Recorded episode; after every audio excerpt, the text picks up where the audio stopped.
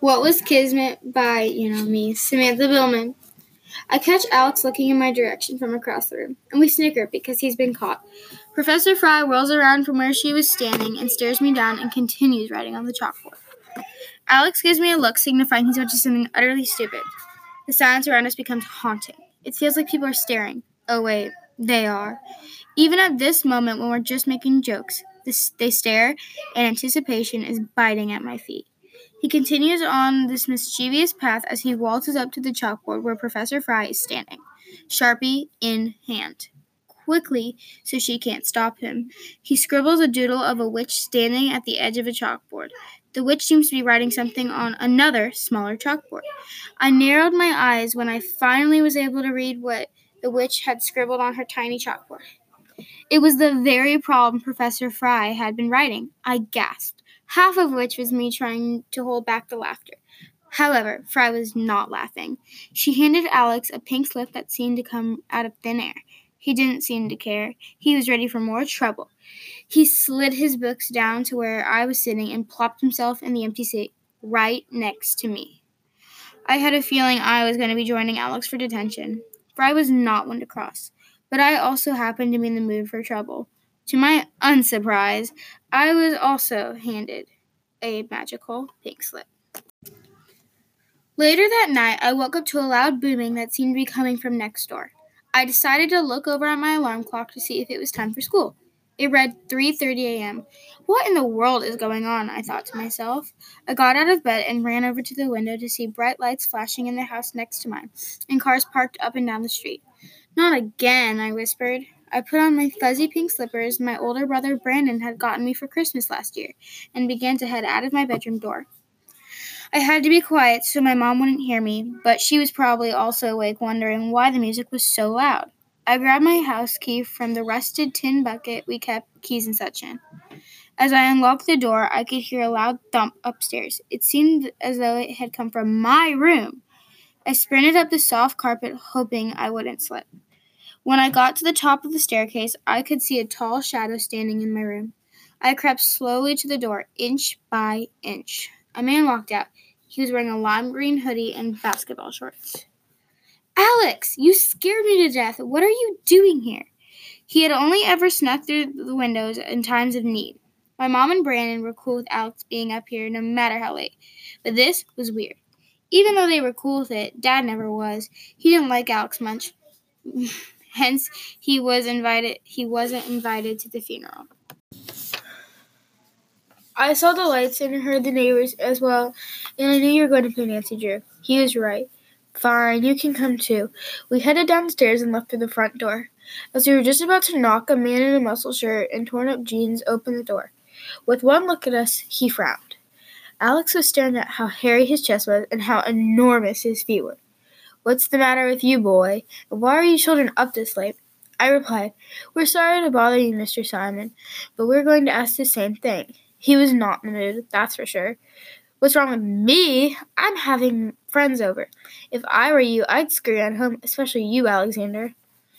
We scurried down the porch and made a beeline for my house. As soon as we had gotten into my summertime themed bedroom, we started to laugh hysterically.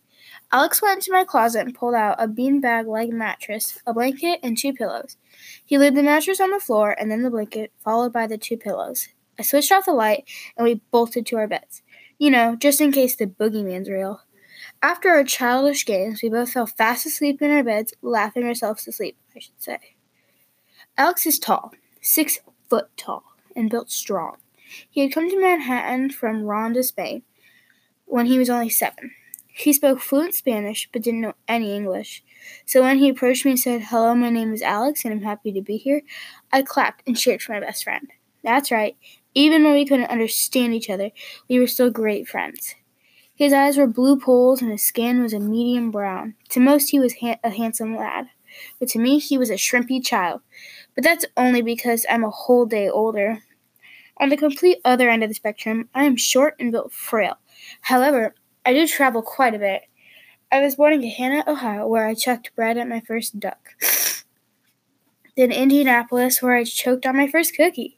And lastly, here in Manhattan, where I grew up with the best people ever. I happen to be five foot four, making Alex and I's conversation look weird. Imagine a giant looking down on a worm and a, the worm looking up at the giant. That's what it feels like. As I mentioned earlier, he speaks fluent Spanish, while I am going to study abroad for I'm fluent in French. We may be complete opposites, but that may just be why we're friends. In the end, opposites attract. Later that morning, after an Alex after Alex and I had had our beatings for us being so disrespectful, we headed out of our next door houses for school. Walking up and down the old abandoned highways, Alex was silent. When we finally got to a road that seemed like it hadn't been used in decades, he stopped in his tracks. I turned around and asked, What do you think you're doing? He looked at me like a wolf about to devour a bunny rabbit. I heard a rumor and it's bugging me. This wasn't good. This was bad. Alex was always charming and happy. Girls would swoon over him. What could it be that's got you thinking? He smirked just a bit. In a mocking tone, he replied, Do you like, I don't know, do you like me? Like more than friends like me? Letting out a roar of laughter, I think he got the message. Just to be sure, I said, Of course not, and gave him a little shove onto the curb of the road. Bad choice. At that exact moment, a car came hurtling down the road at a lightning fast speed. Alex wasn't quick enough. And with a thud, he fell onto the pavement. The car stopped quick enough not to do any further damage. To the car, that is. I let out a breath that for, I for sure thought would be my final. Did I just. I couldn't even think about what I had just done. My legs were frozen in place, my eyes glued on the lifeless body sitting in the road in front of me.